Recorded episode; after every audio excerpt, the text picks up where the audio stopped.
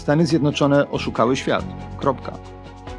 Amerykanie przynajmniej oficjalnie lądowali po to, żeby tam zaprowadzić jakąś formę demokracji. Irakijczycy powiadają, że otrzymali oligarchię. Gdyby nie Paul Bremer, gdyby nie ten dramatyczny, idiotyczny błąd, to być może nie byłoby państwa islamskiego. Być może zupełnie inaczej historia Iraku by wyglądała. Chiny z tym swoim podejściem cieszą się w świecie opinią może nie przyjaciela czy sojusznika, ale kogoś przewidywalnego i z całą pewnością bezstronnego. Dzień dobry, ja nazywam się Krzysztof Story, a wysłuchacie podcastu Tygodnika Powszechnego.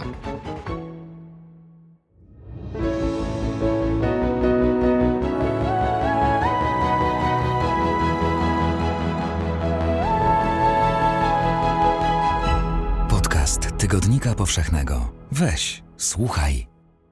dziewiętnastego marca dwa tysiące trzeciego roku Stany Zjednoczone i ich zachodni sojusznicy, w tym także Polska, rozpoczęli inwazję na Irak. O historii tamtej nocy w Bagdadzie, o trwającej osiem lat okupacji Iraku i konsekwencjach rozpoczętej dwadzieścia lat temu wojny porozmawiamy w tym podcaście. Wojtek Jagielski dołączy do mnie już za chwilę, ale najpierw chciałbym przywitać gościa specjalnego tego odcinka. Jest ze mną Jan Mikruta, dziennikarz, współgospodarz programu Dzień na Świecie w Polsat News. Dzień dobry panu. Dzień dobry. Jest pan jednym z dwóch polskich dziennikarzy, którzy dwadzieścia lat temu byli w Bagdadzie tamtej nocy. Na własne oczy widział pan początek tej wojny, kiedy zachodnie siły zaczęły bombardować Irak w myśl strategii szok i przerażenie.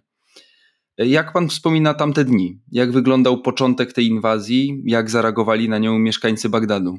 Ostatnie dni przed inwazją to było już właściwie odliczanie od siedemnastego marca. siedemnastego marca to jest to słynne przemówienie prezydenta Stanów Zjednoczonych George'a W. Busha, który stawia ultimatum Saddamowi i jego synom, daje im czterdzieści osiem godzin na opuszczenie Bagdadu, na opuszczenie Iraku. No i to był ten moment, kiedy już było jasne, że nie ma już żadnych szans. Pytanie tylko, czy wojna zacznie się dokładnie w momencie, kiedy minie ultimatum, czy chwilę później, czy na przykład w momencie, kiedy Saddam odrzuci to ultimatum, a zrobił to następnego dnia, czyli osiemnastego marca.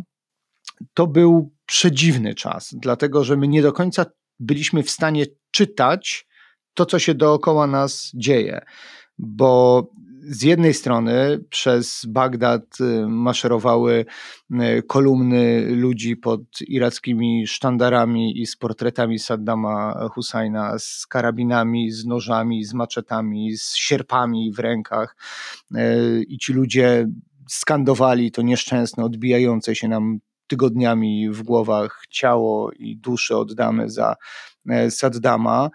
Ludzie maszerujący z saddamowskimi portretami pod irackimi flagami, zapowiadający, że będą walczyć, że amerykańscy najeźdźcy, to cytaty wszystko, nie mają żadnych szans. Z drugiej Irakijczycy przygotowywali się i my także przygotowywaliśmy się na długą i krwawą bitwę o Bagdad, bo wtedy wszystko na to wskazywało.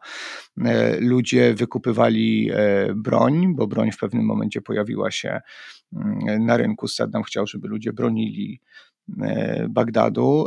Znikało jedzenie, znikały generatory prądu, znikały świece, nafta, benzyna, bo wszyscy przygotowywali się na, na długą walkę. Na czarnym rynku astronomiczne kwoty płacono za maski gazowe, bo rzeczywiście obawiano się, że Saddam może użyć broni chemicznej albo, albo broni biologicznej do obrony Bagdadu. Wtedy za jakieś potworne pieniądze kupiliśmy jakieś przestarzałe irackie maski. Mieliśmy bardzo przyzwoite maski gazowe jadąc do Iraku, ale zostały nam, mimo już mieliśmy na nie wszystkie dokumenty skonfiskowane na granicy i przeuroczy pan pogranicznik powiedział, że no jeżeli nam się to nie podoba, no to po prostu możemy nie wjeżdżać do Iraku.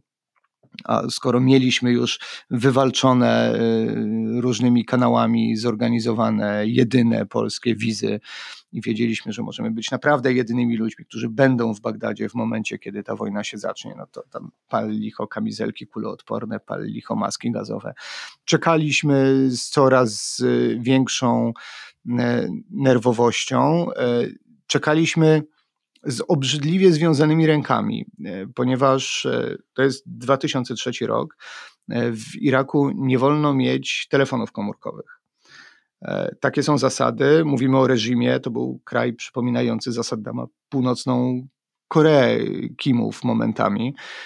Wiadomo było, że z komórkami się nie wjeżdżało. Wjeżdżało się do Iraku autostradą Amman-Bagdad, dziewięćset kilometrów bardzo porządnej przez Polaków zbudowanej autostrady. I tuż przed granicą iracką była taka przedziwna speluna, to był trochę bar, trochę restauracja, w której były dziesiątki, jeśli nie setki skrzynek takich depozytowych na kluczyki i, i wszyscy dziennikarze latami wjeżdżając do saddamowskiego Iraku zostawiali tam telefony komórkowe, zostawiali część pieniędzy na wypadek, gdyby wszystko się skończyło i trzeba było coś mieć jeszcze na, na powrót, część dokumentów i tak dalej, i tak dalej, więc wjeżdżaliśmy bez telefonów komórkowych, mieliśmy telefony satelitarne, ale zaplombowane, jako że reżim trzymał kontrolę dosyć mocno, ten cały sprzęt satelitarny musiał być deponowany w Ministerstwie Sprawiedliwości, w Ministerstwie Informacji, czyli jedynym miejscu, z którego mogliśmy pracować,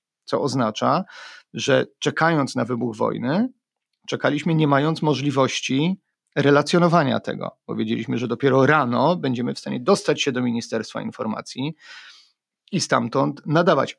Oczywiście można było próbować ten sprzęt przemycić, zabrać go jakoś do hotelu, ale byliśmy pod stałą opieką bezpieki. Z każdą z ekip pracował człowiek z Ministerstwa Informacji, czyli z bezpieki. A ryzykować deportację albo zarzuty szpiegostwa tuż przed wybuchem wojny, to też była gra nieco niewarta świeczki. Ostatnia noc to były urodziny naszego kumpla, Brytyjczyka z agencji Reutera, to bardzo późno siedzieliśmy wszyscy razem w hotelu Palestyna, bo wtedy wszyscy dziennikarze byli skoszarowani w jednym miejscu w hotelu Palestyna w Bagdadzie.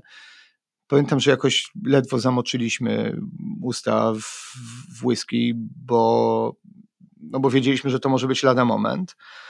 No i rzeczywiście o tej trzeciej pięćdziesiąt trzy chyba, jeśli dobrze pamiętam czasu, to był polskiego, czyli piąta pięćdziesiąt trzy czasu bagdadzkiego zaczęło się i jak na operację szok i przerażenie, to początek był rozczarowujący, bo ani to szok był wielki, ani przerażenie ogromne, bo rzeczywiście pierwszej nocy spadło kilka dosłownie pocisków na pałace Saddama, które mieliśmy idealnie, były po drugiej stronie Tygrysu, więc mieliśmy fantastyczny widok na, na te pierwsze eksplozje, ale to było dosłownie kilka eksplozji, roztrajkotała się obrona przeciwlotnicza, potem była druga seria i chyba było na tyle tak naprawdę. No a potem Amerykanie zaczęli się zbliżać, słyszeliśmy te kanonady i artylerię przeciwlotniczą i amerykańską podciąganą coraz bliżej Bagdadu artylerię przez te kolejne dwa i pół tygodnia zbliżające się do miasta. No i czekaliśmy w takich trochę znowu paranoicznych momentami warunkach, bo pilnowani przez bezpiekę, oni nas obwozili, pokazywali nam jakieś zniszczone domy, zabierali nas do szpitala i pokazywali nam ranne dzieci, bo rzeczywiście ranni byli, ale to wynikało w dużym stopniu z tego, że wszystkie obiekty wojskowe, schrony, instalacje, to było wszystko ukrywane pomiędzy domami cywilów. A czy miasto wtedy normalnie funkcjonowało? W Bagdadzie toczyło się mniej więcej normalne cywilne życie? Absolutnie. To nie była pierwsza wojna Irakijczyków. Byli do, po pierwsze do, do, do, do, do wojen przyzwyczajeni, po drugie tej wojny się spodziewali, a po tej pierwszej serii nalotów, kiedy okazało się, że Amerykanie naprawdę bardzo starali się nie uderzać w cele cywilne, od czasu do czasu ofiary cywilne były, wojny tak po prostu wyglądają. Natomiast nie było zmasowanego ostrzału miasta, nie było bombardowań dzielnic cywilnych, w związku z czym ludzie dosyć szybko zorientowali się, że w gruncie rzeczy można żyć całkowicie normalnie. Także Bagdad funkcjonował, był prąd, była woda, były otwarte restauracje.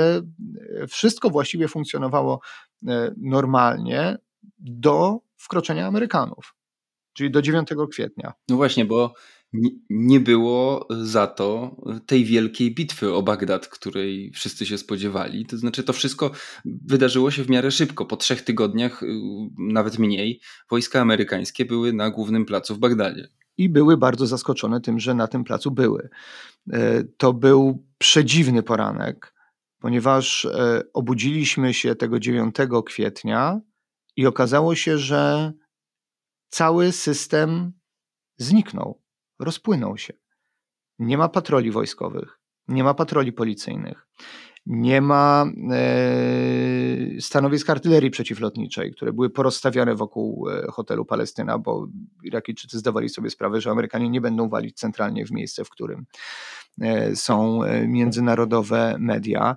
E, nie było gniazd karabinów e, maszynowych na ulicach, które były. Zniknęła cała bezpieka. Zniknęli ci wszyscy ludzie, którzy nas pilnowali. Nagle pewnego ranka to wszystko zniknęło. Jakby państwo irackie po prostu wyparowało. Aparat y, opresji zapadł się pod ziemię, zniknął. Nikt nie wiedział, nikt nie wiedział, co się dzieje.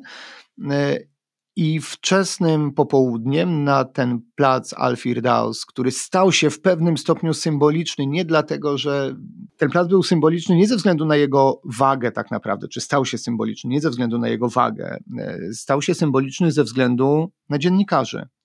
Dlatego, że to było to miejsce, tuż przy hotelu, hotel Palestyna przy tym placu został zbudowany, w którym byli skoszarowani wszyscy zagraniczni dziennikarze, co oznacza, że pierwsze zdjęcia Amerykanów wkraczających do Bagdadu, poza tym tam był jeden z wielu pomników Saddama, więc ten moment zwalania pomnika Saddama, ściągania go z cokołu przez Irakijczyków z pomocą amerykańskich żołnierzy, to właśnie tam się wydarzyło. Dlatego, dlatego miejsce to stało się absolutnie symboliczne, więc wczesnym popołudniem wjechali tam Amerykanie, niezwykle zdziwieni tym, że wjechali, bo to była szpica jednostek piechoty morskiej, które jak nam ci żołnierze opowiadali, oni spodziewali się, że wejdą na dalekie przedmieścia miasta, tam napotkają opór, okopią się i będą czekać, aż dalsze główne siły będą podciągane i zacznie się oblężenie miasta. Tymczasem nie napotkali żadnego oporu. Przejechali przez przedmieścia, przejechali przez pierwszą dzielnicę, przez drugą, dojechali na centralny plac, gdzie nagle zobaczyli ni stąd, ni zowąd tylko kamery i, i, i mikrofony i aparaty fotograficzne i zagranicznych dziennikarzy, plus Irakijczyków, którzy witali im wsadzając kwiatki za kamizelki kuloodporne. Więc oni sami byli niezwykle zdziwieni, że to się wydarzyło tak bardzo, bardzo szybko. To jest z tymi ludźmi witającymi Amerykanów kwiatami. To też jest, to też jest warte, warte wytłumaczenia, bo w ogóle kiedy ktoś mówi Irakijczycy to, Irakijczycy tamto, no to jest bzdura, nie ma czegoś takiego jak Irakijczycy. Wiadomo było, że są szyici, sunnici, są Kurdowie, jedni czekają na Amerykanów, inni chcą rzeczywiście walczyć za Saddama. Nie było czegoś takiego jak jeden byt zwany Irakijczykami. Natomiast ogromna część Irakijczyków naprawdę na Amerykanów czekała. To był reżim, który tysiącami gazował Kurdów w Halabdży.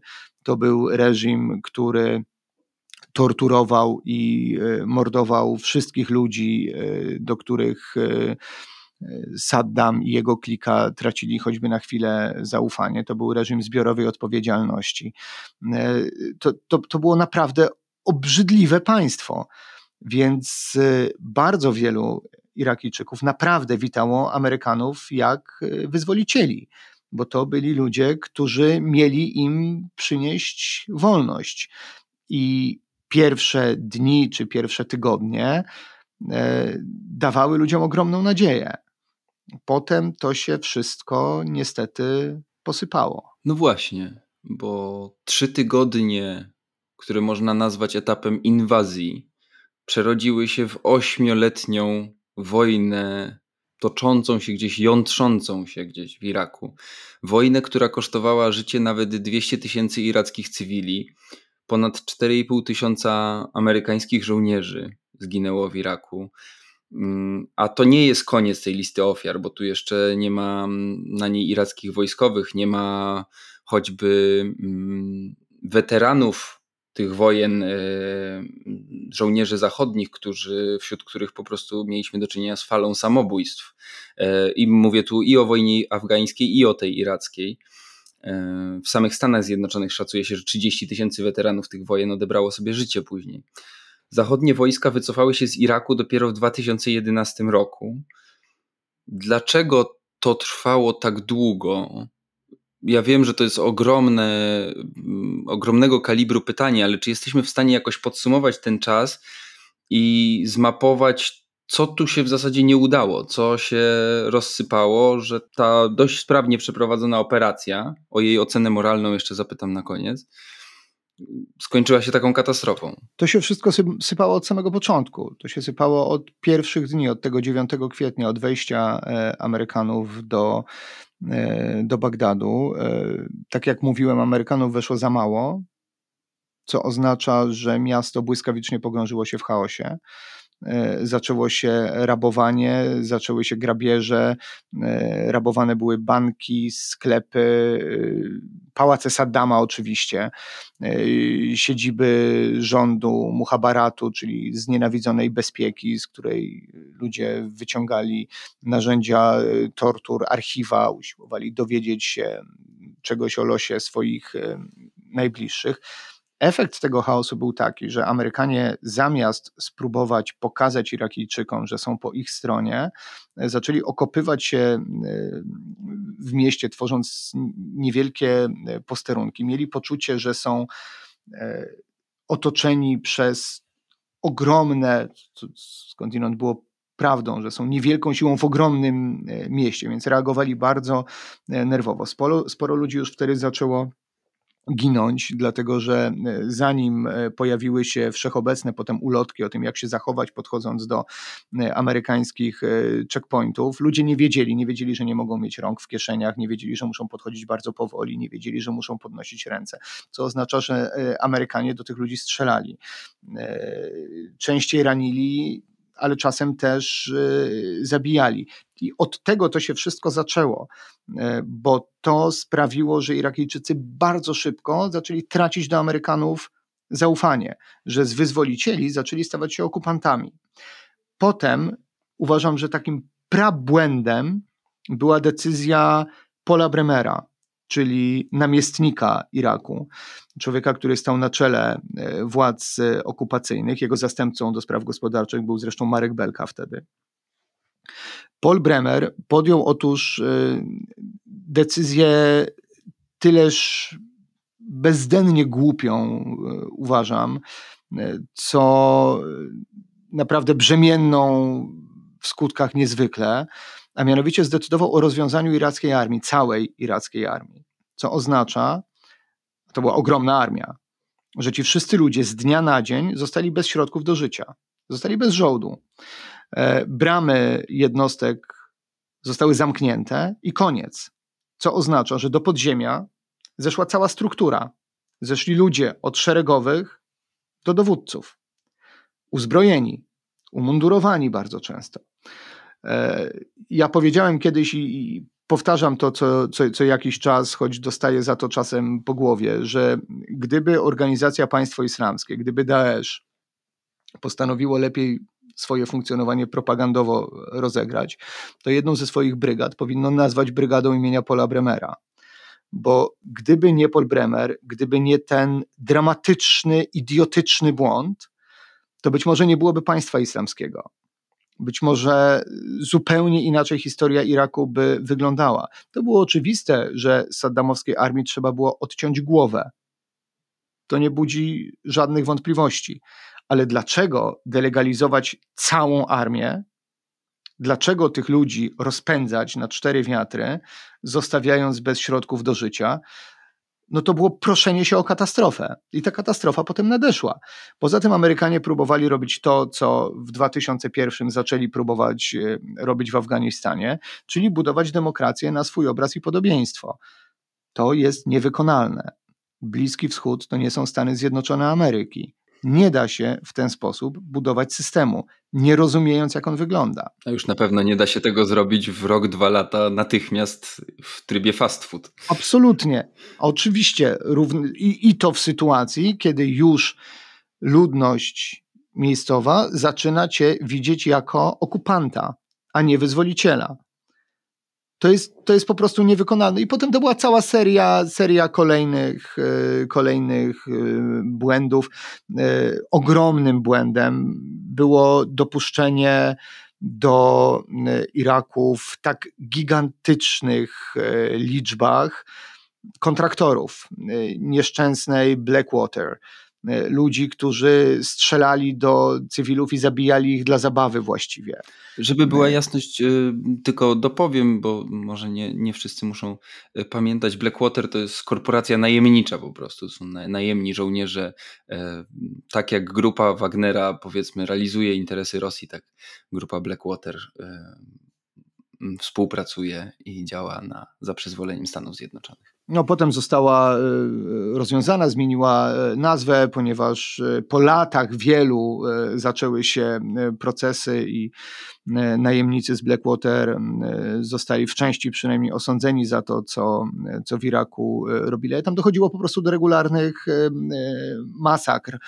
Amerykanie, mając więc naprawdę szansę wygrania serc i dusz Irakijczyków, błyskawicznie całkowicie je y, utracili i nigdy już y, nie odzyskają. Stany Zjednoczone są w tej chwili na Bliskim Wschodzie. Powiedzieć, że są postrzegane y, wrogo, to jest bardzo mocny eufemizm. I nie chodzi tylko o Irak, ale chodzi też o Afganistan. Powiedział pan o wycofaniu amerykańskim z Iraku. Dla wielu to nie było wycofanie, dla wielu to była zwykła ucieczka. Weszliśmy, wywołaliśmy chaos, po czym jak okazało się, że przestajemy to kompletnie kontrolować, to się wycofaliśmy. I dla sunnitów na przykład irackich to było rzucenie Iraku na pastwę Iranu. Bo w momencie, kiedy wycofali się Amerykanie, no to ktoś tę lukę natychmiast wypełnił i zaczął ją wypełniać szyicki, szyicki Iran.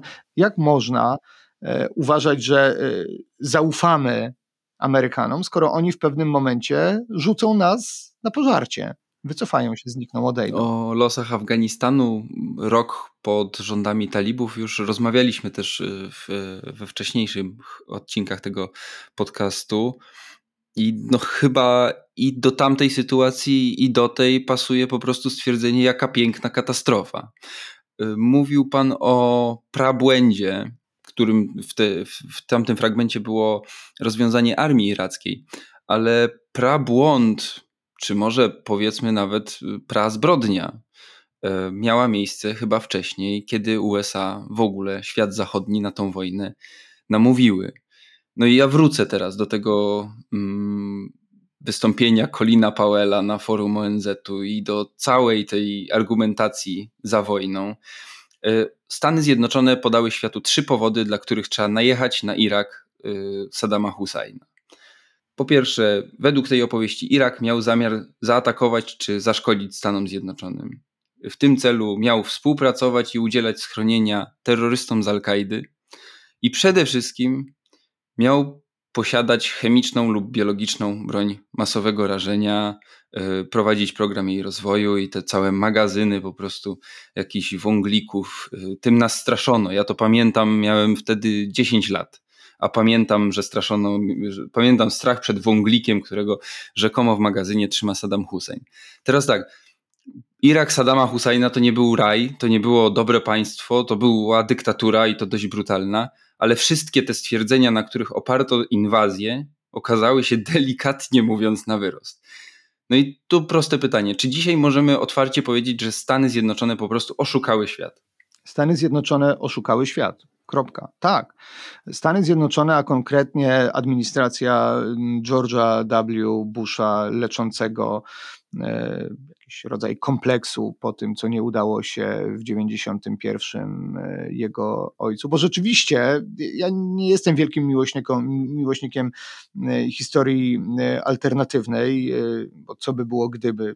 Przy, przy tylu zmiennych to nie ma, to nie ma głębszego sensu, ale można sobie wyobrazić, że gdyby w dziewięćdziesiątym pierwszym roku po wypędzeniu wojsk Saddama Husseina z Kuwejtu, pierwsza operacja Pustynna Burza, ogromna międzynarodowa koalicja, ogromne siły międzynarodowe zgromadzone choćby w Arabii Saudyjskiej, wyrzucające, wypychające najeźdźcze wojska Saddama z podbitego przez nie bez żadnego powodu Kuwejtu. Gdyby wtedy ta koalicja zdecydowała się pogonić wojska Saddama do Bagdadu i obalić ten reżim, to być może to wszystko wyglądałoby zupełnie inaczej, tym bardziej, że wtedy istniał absolutny konsensus, że z Saddamem trzeba walczyć. Właściwie cały region był przeciwko Saddamowi. W dwa tysiące trzecim to już była wizja grupy najtwardszych neokonserwatystów w administracji Busha, takich ludzi jak Donald Rumsfeld, ówczesny sekretarz obrony, czy szara eminencja i czarny charakter całej tej administracji, czyli wiceprezydent Dick Cheney, powiązany z ogromnym biznesem i naftowym, i zbrojeniowym. Przecież nikt nie zyskał na wojnie w Iraku tyle, ile Halliburton, czyli gigantyczne konsorcjum amerykańskie, które potem dostarczało tam wszystko, co dostarczać się dało, i brało udział w tak zwanej i odbudowie Iraku. Tak, świat został absolutnie, absolutnie przez Stany Zjednoczone wtedy oszukany i nie tylko region, ale też duża część świata powinna o tym pamiętać. To jest oczywiście też tak, że byliśmy w trochę innym miejscu. Minęły,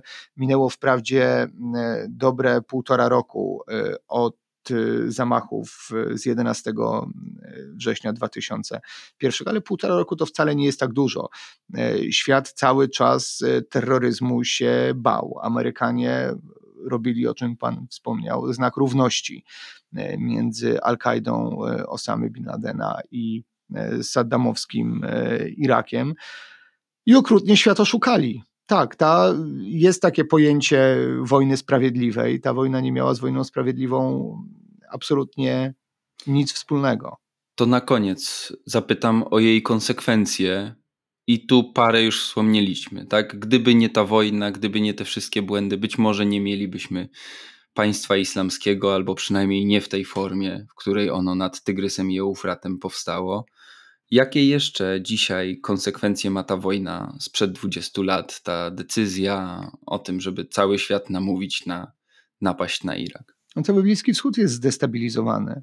Wszystko to, co tam się w tej chwili dzieje, jest, może nie jest wyłącznie prostą konsekwencją, ale jest, jest jednym ze skutków tego, co się wydarzyło w dwa tysiące trzecim roku.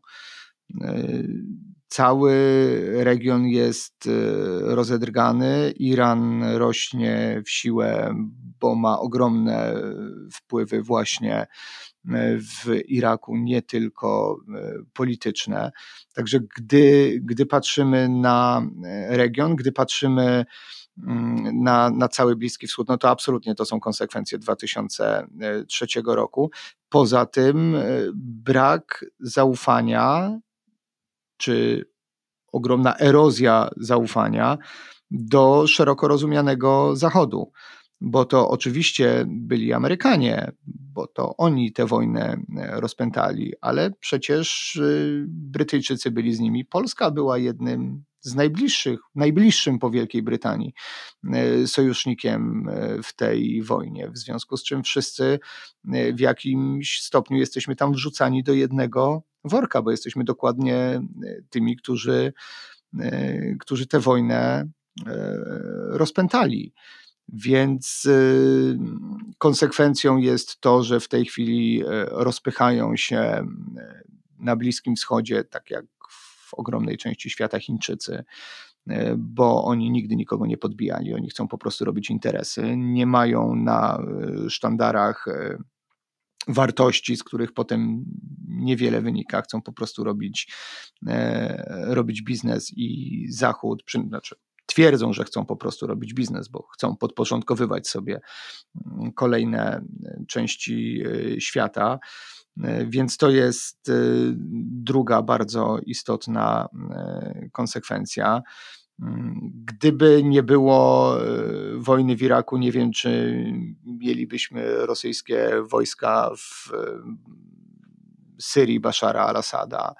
To oczywiście jest, powtarzam, gdybologia, gdybolo, gdybologia w tej chwili. Oczywiście mogłoby się wydarzyć bardzo wiele innych strasznych rzeczy i być może świat byłby w równie skomplikowanym miejscu, jak jest w tej chwili. Ale uważam, że, że chyba byłoby lepiej, gdyby tej wojny nie było w taki sposób przeprowadzonej i pod takimi fałszywymi pretekstami przeprowadzonej, bo i to powtórzę jeszcze raz, Saddama należało obalić.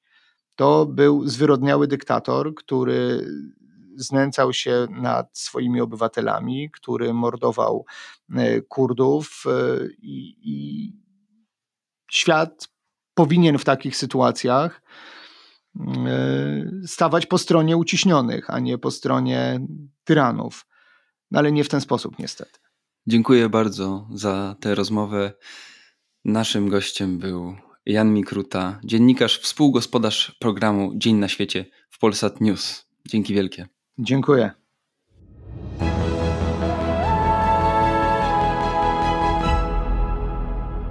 To nie wszystko, co dla Ciebie mamy. Dużo więcej czeka na Ciebie w każdym wydaniu Tygodnika Powszechnego. Kup na stronie tygodnik powszechny kropka p l lub w kiosku.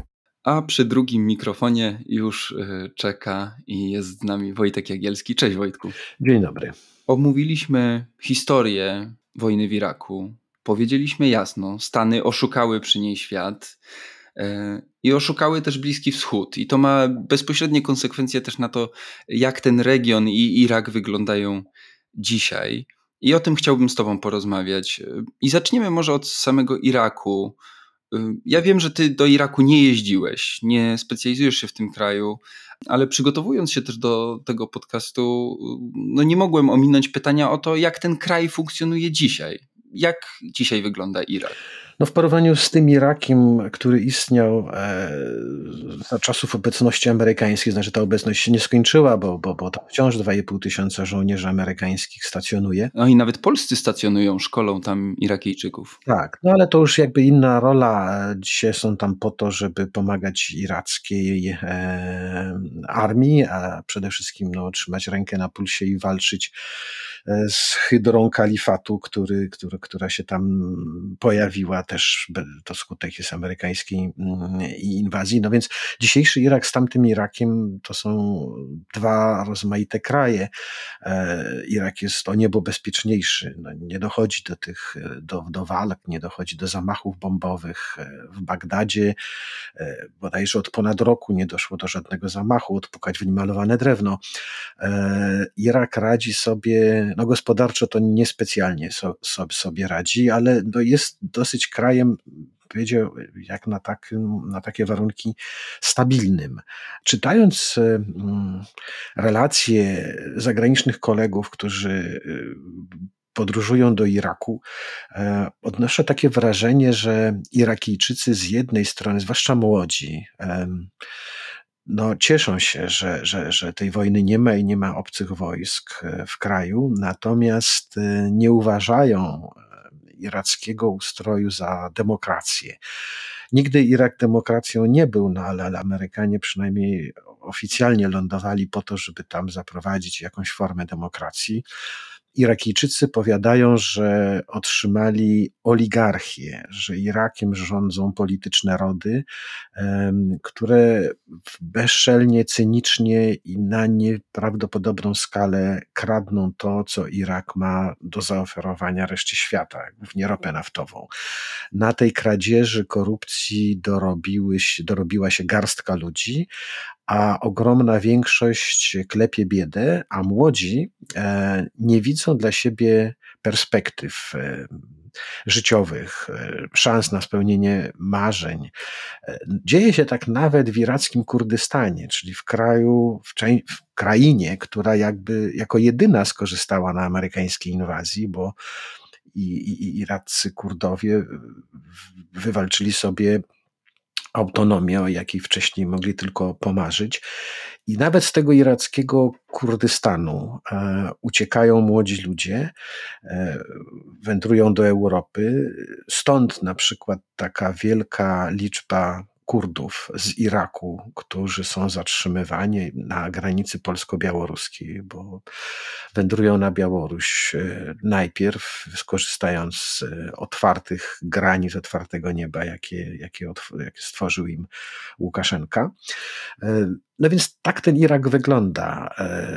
Polityczne elity, jak to wszędzie na świecie, może w Iraku bardziej oderwane są od tych realiów, od tych rzeczywistych problemów, skupiają się na, na walce o władzę.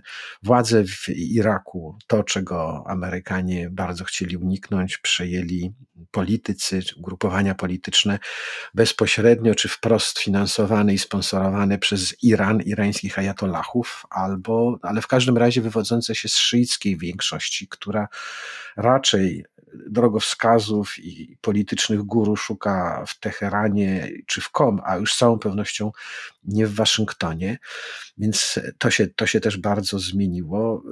Ci obecni przywódcy szyiccy, bo według niepisanego prawa czy zwyczaju politycznego prezydentem dzisiejszego Iraku jest zawsze Kurd, premierem szyita, a przewodniczącym parlamentu przedstawiciel sunnickiej mniejszości.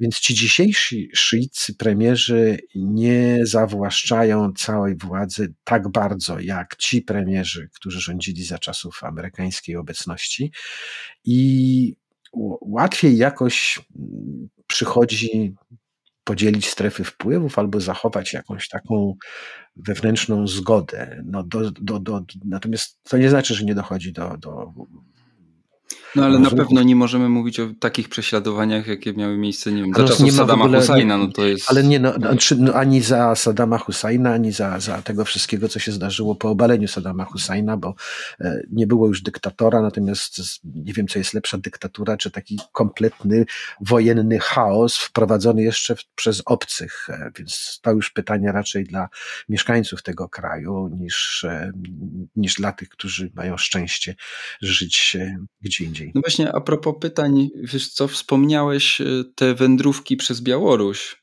To mi przypomniało, bo ja robiąc i pracując dziennikarsko na granicy polsko-białoruskiej, spotykałem w lasach Białowieży właśnie wielu Kurdów z Iraku.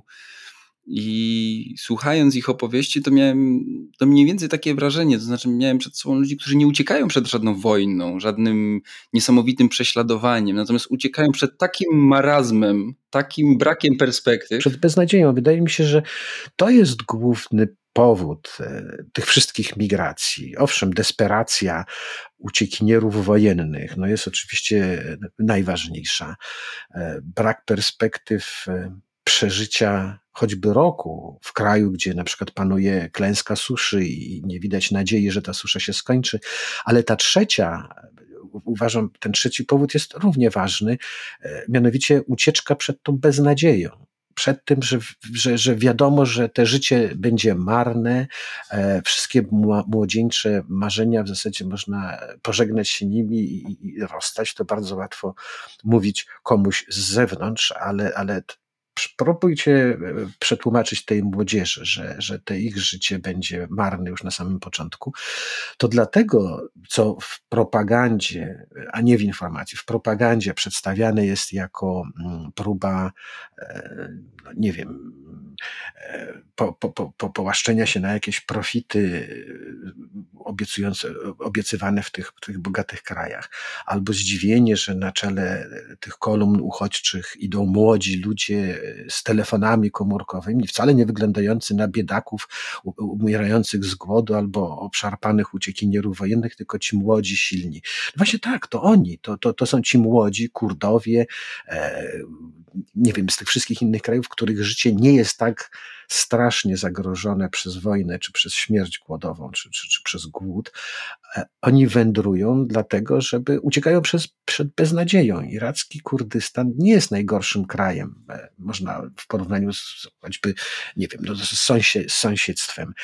Z Afryki uciekają ludzie z takiego kraju jak Ghana, która w porównaniu z innymi państwami afrykańskimi jest całkiem nieźle urządzona i nieźle sobie prosperuje. Ale oni uciekają przed Przed taką, przed, przed, przed kapitulacją, przed tym, bo w Ganie musieliby się pogodzić, że... Że to już tyle. Tak, a oni czegoś doświadczyli i chcą więcej. Nie więcej w sensie materialnym, żeby odebrać temu Szwedowi, Polakowi kościół czterdzieści metrów kwadratowych czy posadę w banku jako sprzątacz, tylko po to, żeby, żeby mieć możliwości otwarte, żeby, żeby nie zostać zamkniętym, żeby ten świat ich nie został zamknięty w tak młodym młodym wieku. Widzę, że rozumiesz marzenia młodego pokolenia.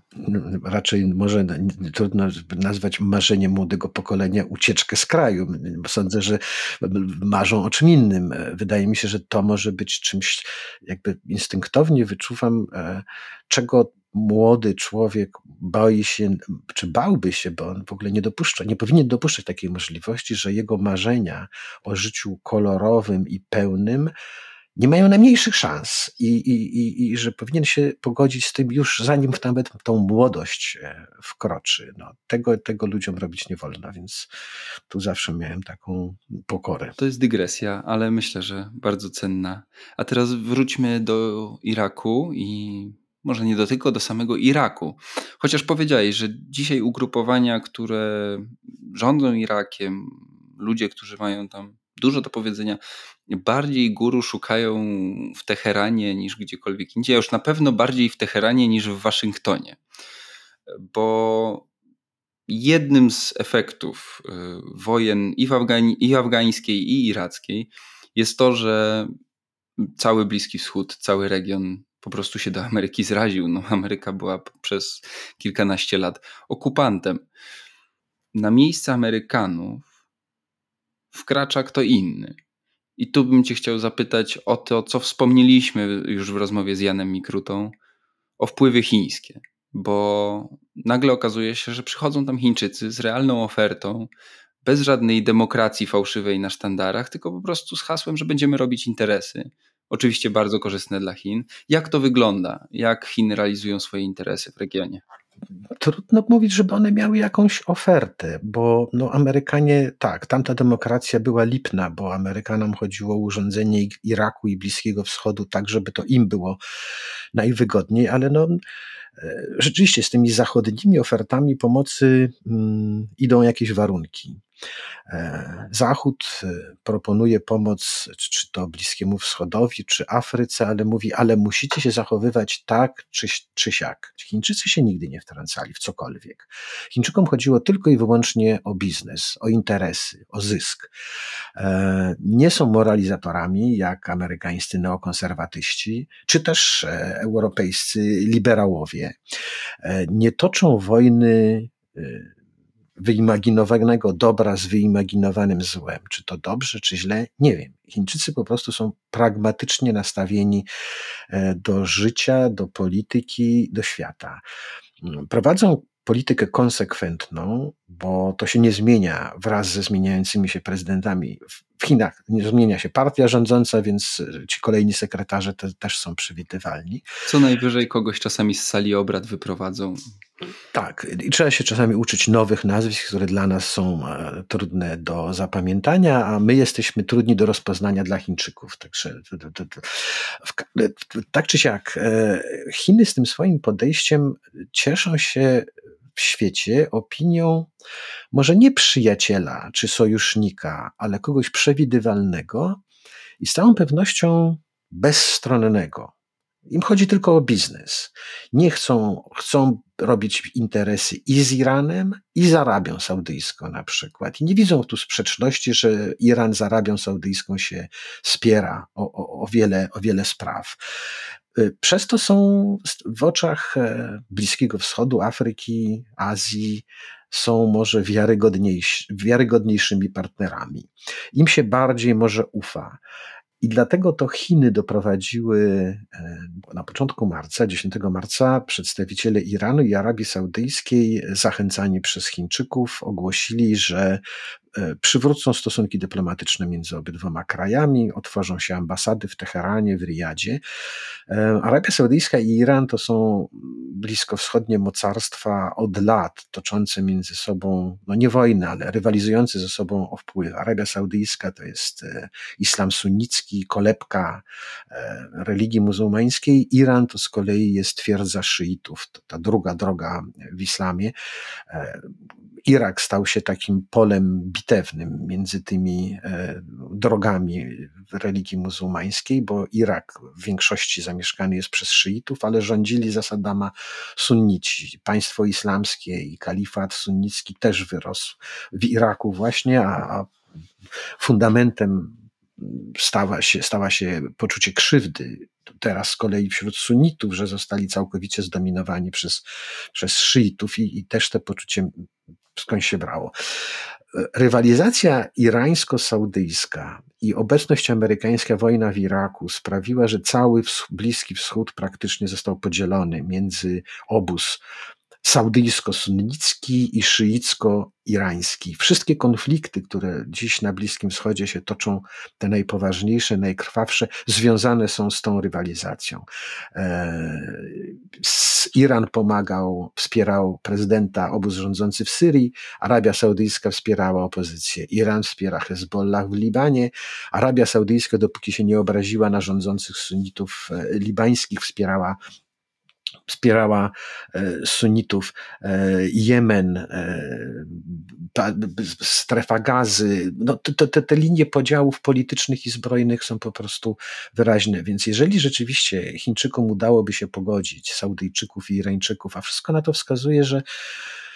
A co ci Chińczycy zrobili na, na rzecz tej zgody? Jak oni to robią, bo te, ten konflikt te, trwa od lat. Wydaje mi się, że oni bardzo sprytnie przejęli inicjatywę. Konflikt trwa od dawna, ale od dłuższego czasu Saudyjczycy i Irańczycy próbują się jakoś dogadać, bo dzisiejszy Iran i dzisiejsza Arabia Saudyjska są zupełnie innymi krajami niż ten dwa tysiące czternasty do dwa tysiące piętnastego rok, kiedy w Arabii Saudyjskiej do władzy dochodził książę pan e, Mohamed ibn Salman, który jako książę koronny został niespełna trzydziestoletnim ministrem wojny, okazał się awanturnikiem, to on te wojny wydawał, być może po to, żeby samemu lepiej wypaść w oczach swoich rodaków, jako ten superman saudyjski.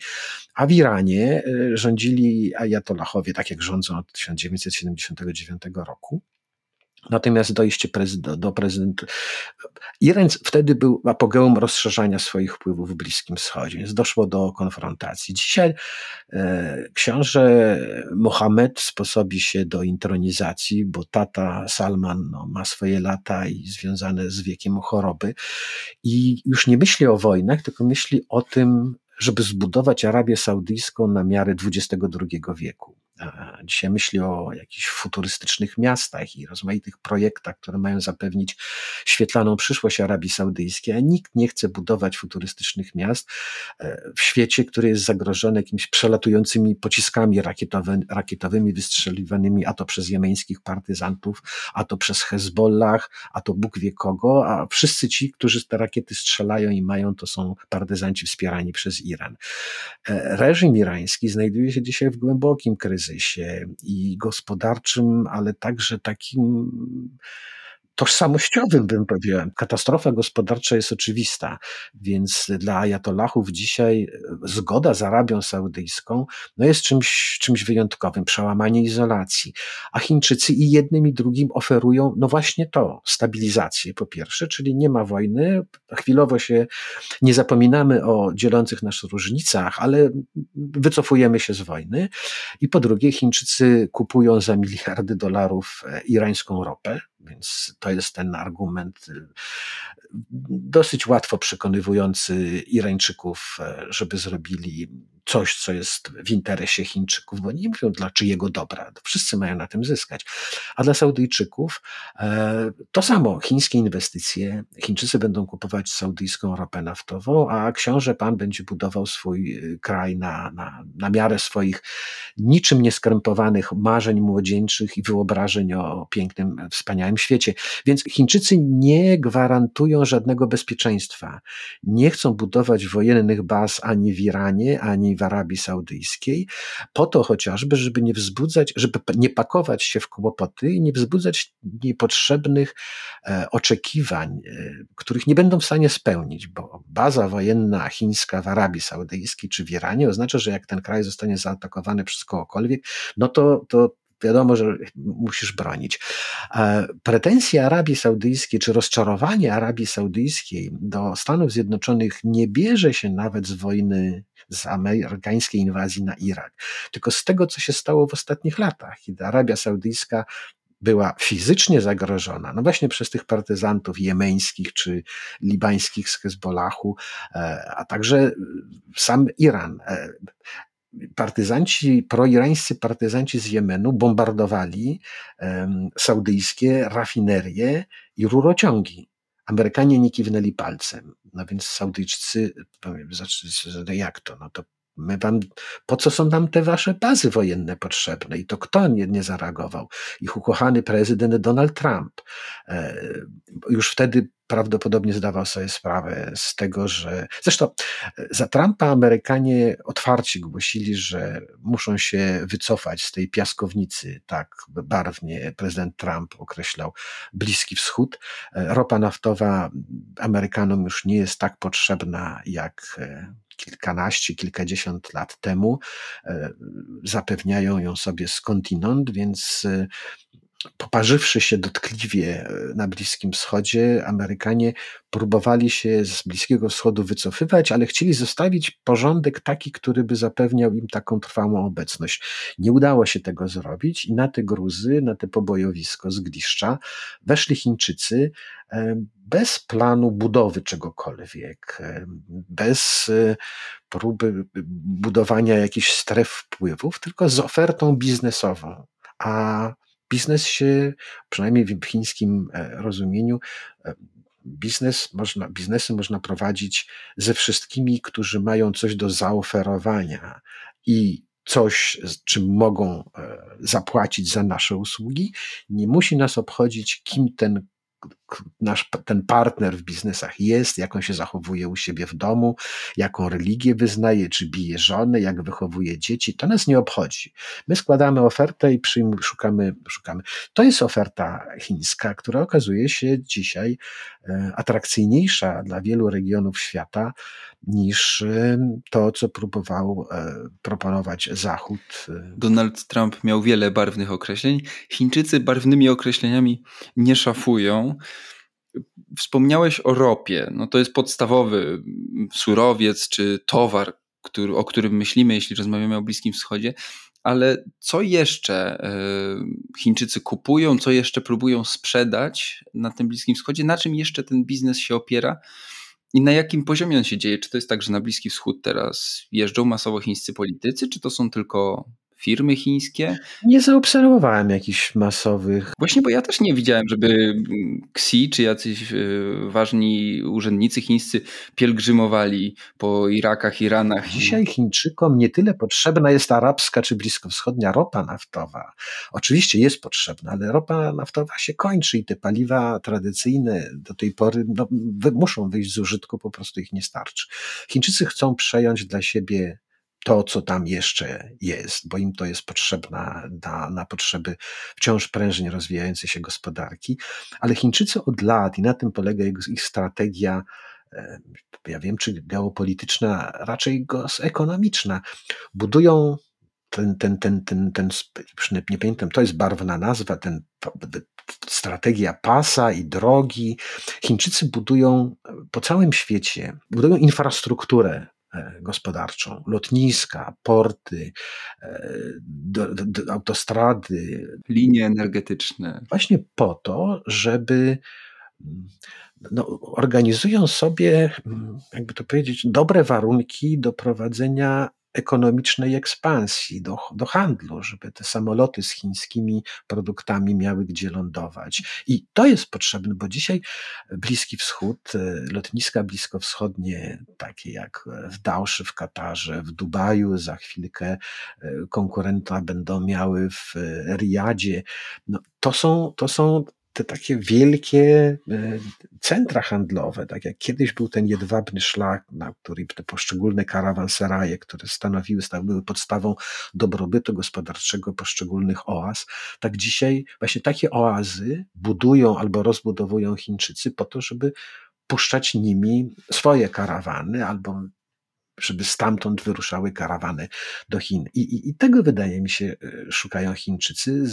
Chińczycy z całą pewnością w przeciwieństwie do tego, do Rosji czy do Zachodu nie szukają na Bliskim Wschodzie ani nigdzie w świecie e, tych rąk do głosowania w Radzie Bezpieczeństwa czy w O N Z cie. Ich tak tego rodzaju rywalizacja jakby kompletnie nie interesuje. Mają prawo weta w Radzie Bezpieczeństwa i póki ta Rada Bezpieczeństwa i O N Z będzie urządzona tak jak jest, to wystarczy to jedno pojedyncze chińskie weto, żeby O N Z nie uchwalił niczego co ważnego, co by dotyczyło Chin. Więc mi się wydaje, że, że właśnie o te interesy wielkie i mniejsze i także o to, żeby właśnie, nie wiem, czy o to chodziło poprzednikom Xi Jinpinga, ale jemu samemu. Zauważmy, że te, te, te porozumienie saudyjsko-irańskie pięknie się zbiegło, ja nie mówię, że ono było tak ustawione, ale zbiegło się z wyborem, z początkiem trzeciej kadencji dla obecnego chińskiego przywódcy. Przestał już nawet zwracać uwagi na takie tam duperele, jak tam konieczność dwóch tylko kadencji i trzecia trzeba wymyślić sobie inne stanowisko premiera, komendanta, naczelnika na przykład.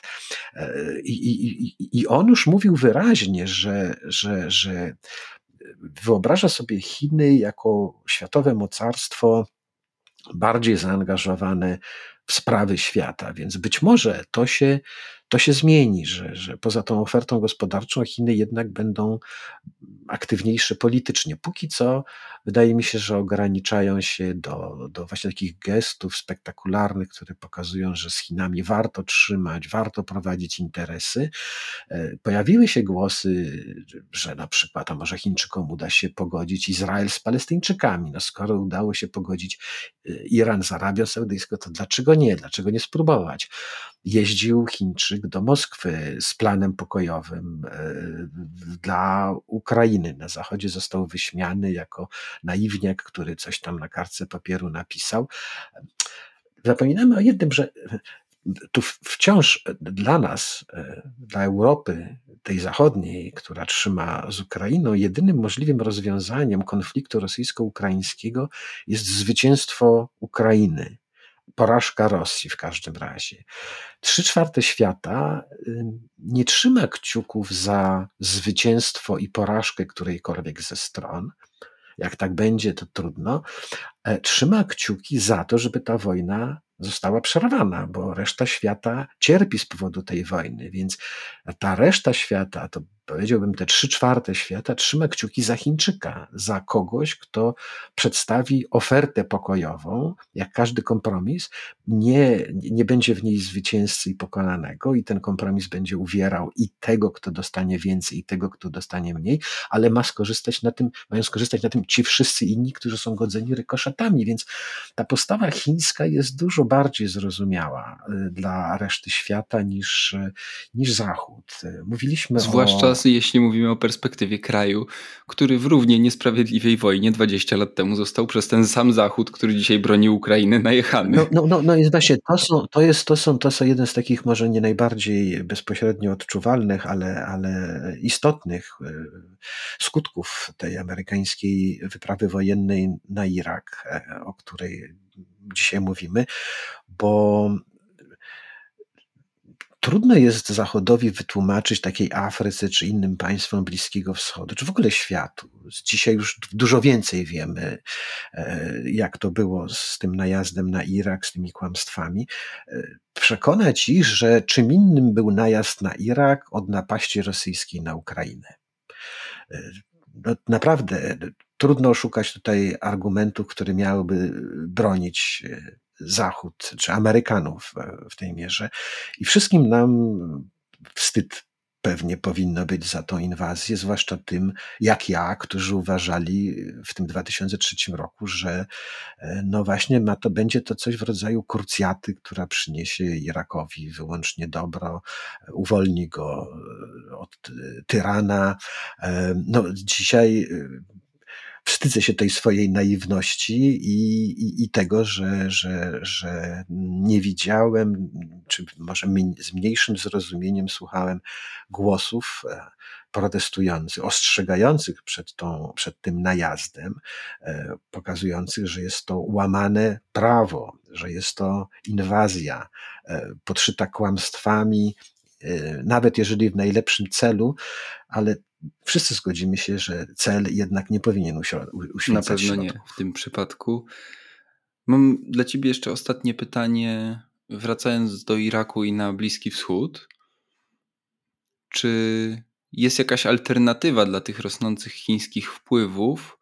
Bo nie jeden już przykład pokazał, że ta pozornie taka bardzo neutralna ingerencja chińska biznesowa, oferty, współpraca biznesowa bardzo często kończy się fatalnie dla tych państw, bo nagle taka Sri Lanka orientuje się, że jej porty nie należą do niej, że jej drogi nie należą do niej, a w momencie, która jest chińskim dłużnikiem, to Chiny mogą zażądać spłaty pewnych zobowiązań, na przykład oddając właśnie kolejne elementy infrastruktury. Czy myślisz, że to samo stanie się na Bliskim Wschodzie? I czy jest jakaś alternatywa?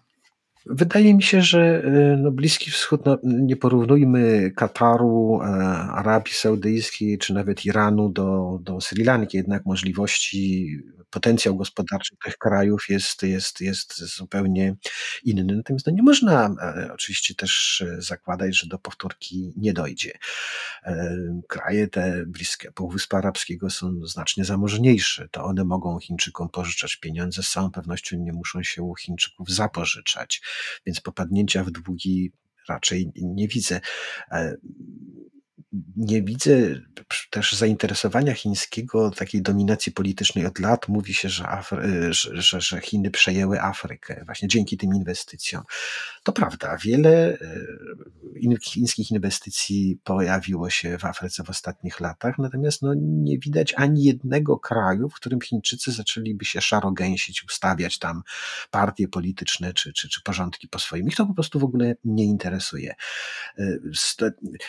I też nie będzie tak, ja w każdym razie, wydaje mi się, że te, ta, ten, ten najbliższy czas dla Bliskiego Wschodu to nie będzie po prostu zastąpienie jednego hegemona innym hegemonem, zwłaszcza tak niechętnie podchodzącym, czy nieufnie jeszcze do tej, do tej roli hegemona, nieznanej dla siebie, bo Chińczycy nigdy nie byli hegemonem w świecie, raczej były tym państwem środka.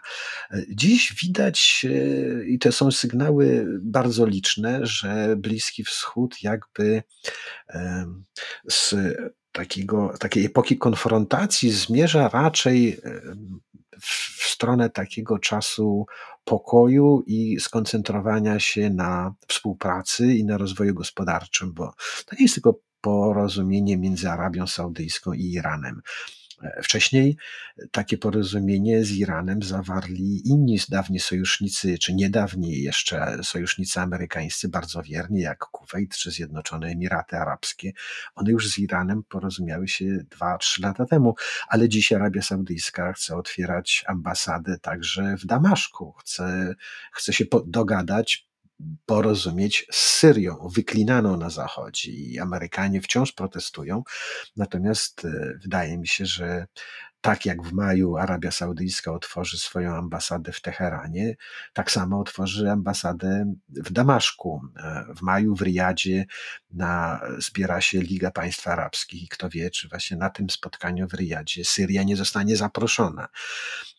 Że, więc Amerykanie chcieli zostawić, chcieli uporządkować Bliski Wschód na swoją modłę, najeżdżając na Irak, a dziś okaże się, że po amerykańskim wycofaniu się z Bliskiego Wschodu w dwóch takich najważniejszych, najbardziej symbolicznych stolicach czy metropoliach świata arabskiego, Bagdadzie i Damaszku, będą rządzić politycy szukający porady czy kierunków w Teheranie, właśnie u Irańczyków, więc ironia, ironia losu wielka. To o Rosjanach, o przywódcach radzieckich mówiono żartobliwie, że, że jak to oni właśnie, że powiadali, że chcieliśmy jak najlepiej, a wyszło jak zawsze, no więc dzisiaj tą samą sentencję można by zastosować do poczynań Amerykanów na, na, na, na Bliskim Wschodzie. No może to jest po prostu dobra nauczka dla wszystkich pyszałków przekonanych o swoim nieograniczonych możliwościach i i przekonanych, że wszystkie rozumy pozjadali. Szkoda tylko, że takie nauczki odbywają się zwykle kosztem kogoś innego. To ta trzecia strona płaci, a Irak zapłacił ogromną cenę. Kraj został zniszczony i pokolenie ludzi można zaliczyć całe do ofiar wojny. I tu postawmy kropkę w tej irackiej, wielogłosowej opowieści, którą Wam dzisiaj przedstawiamy w podcaście Jagielski Story. Ja tylko muszę powiedzieć, że za dwa tygodnie nie usłyszymy się znowu, nie mamy małą przerwę i ponownie wrzucimy do Was z nowym odcinkiem dwudziestego szóstego kwietnia. Przy mikrofonach Krzysztof Story i Wojciech Jagielski. Dziękujemy Wam za wysłuchanie podcastu i do usłyszenia.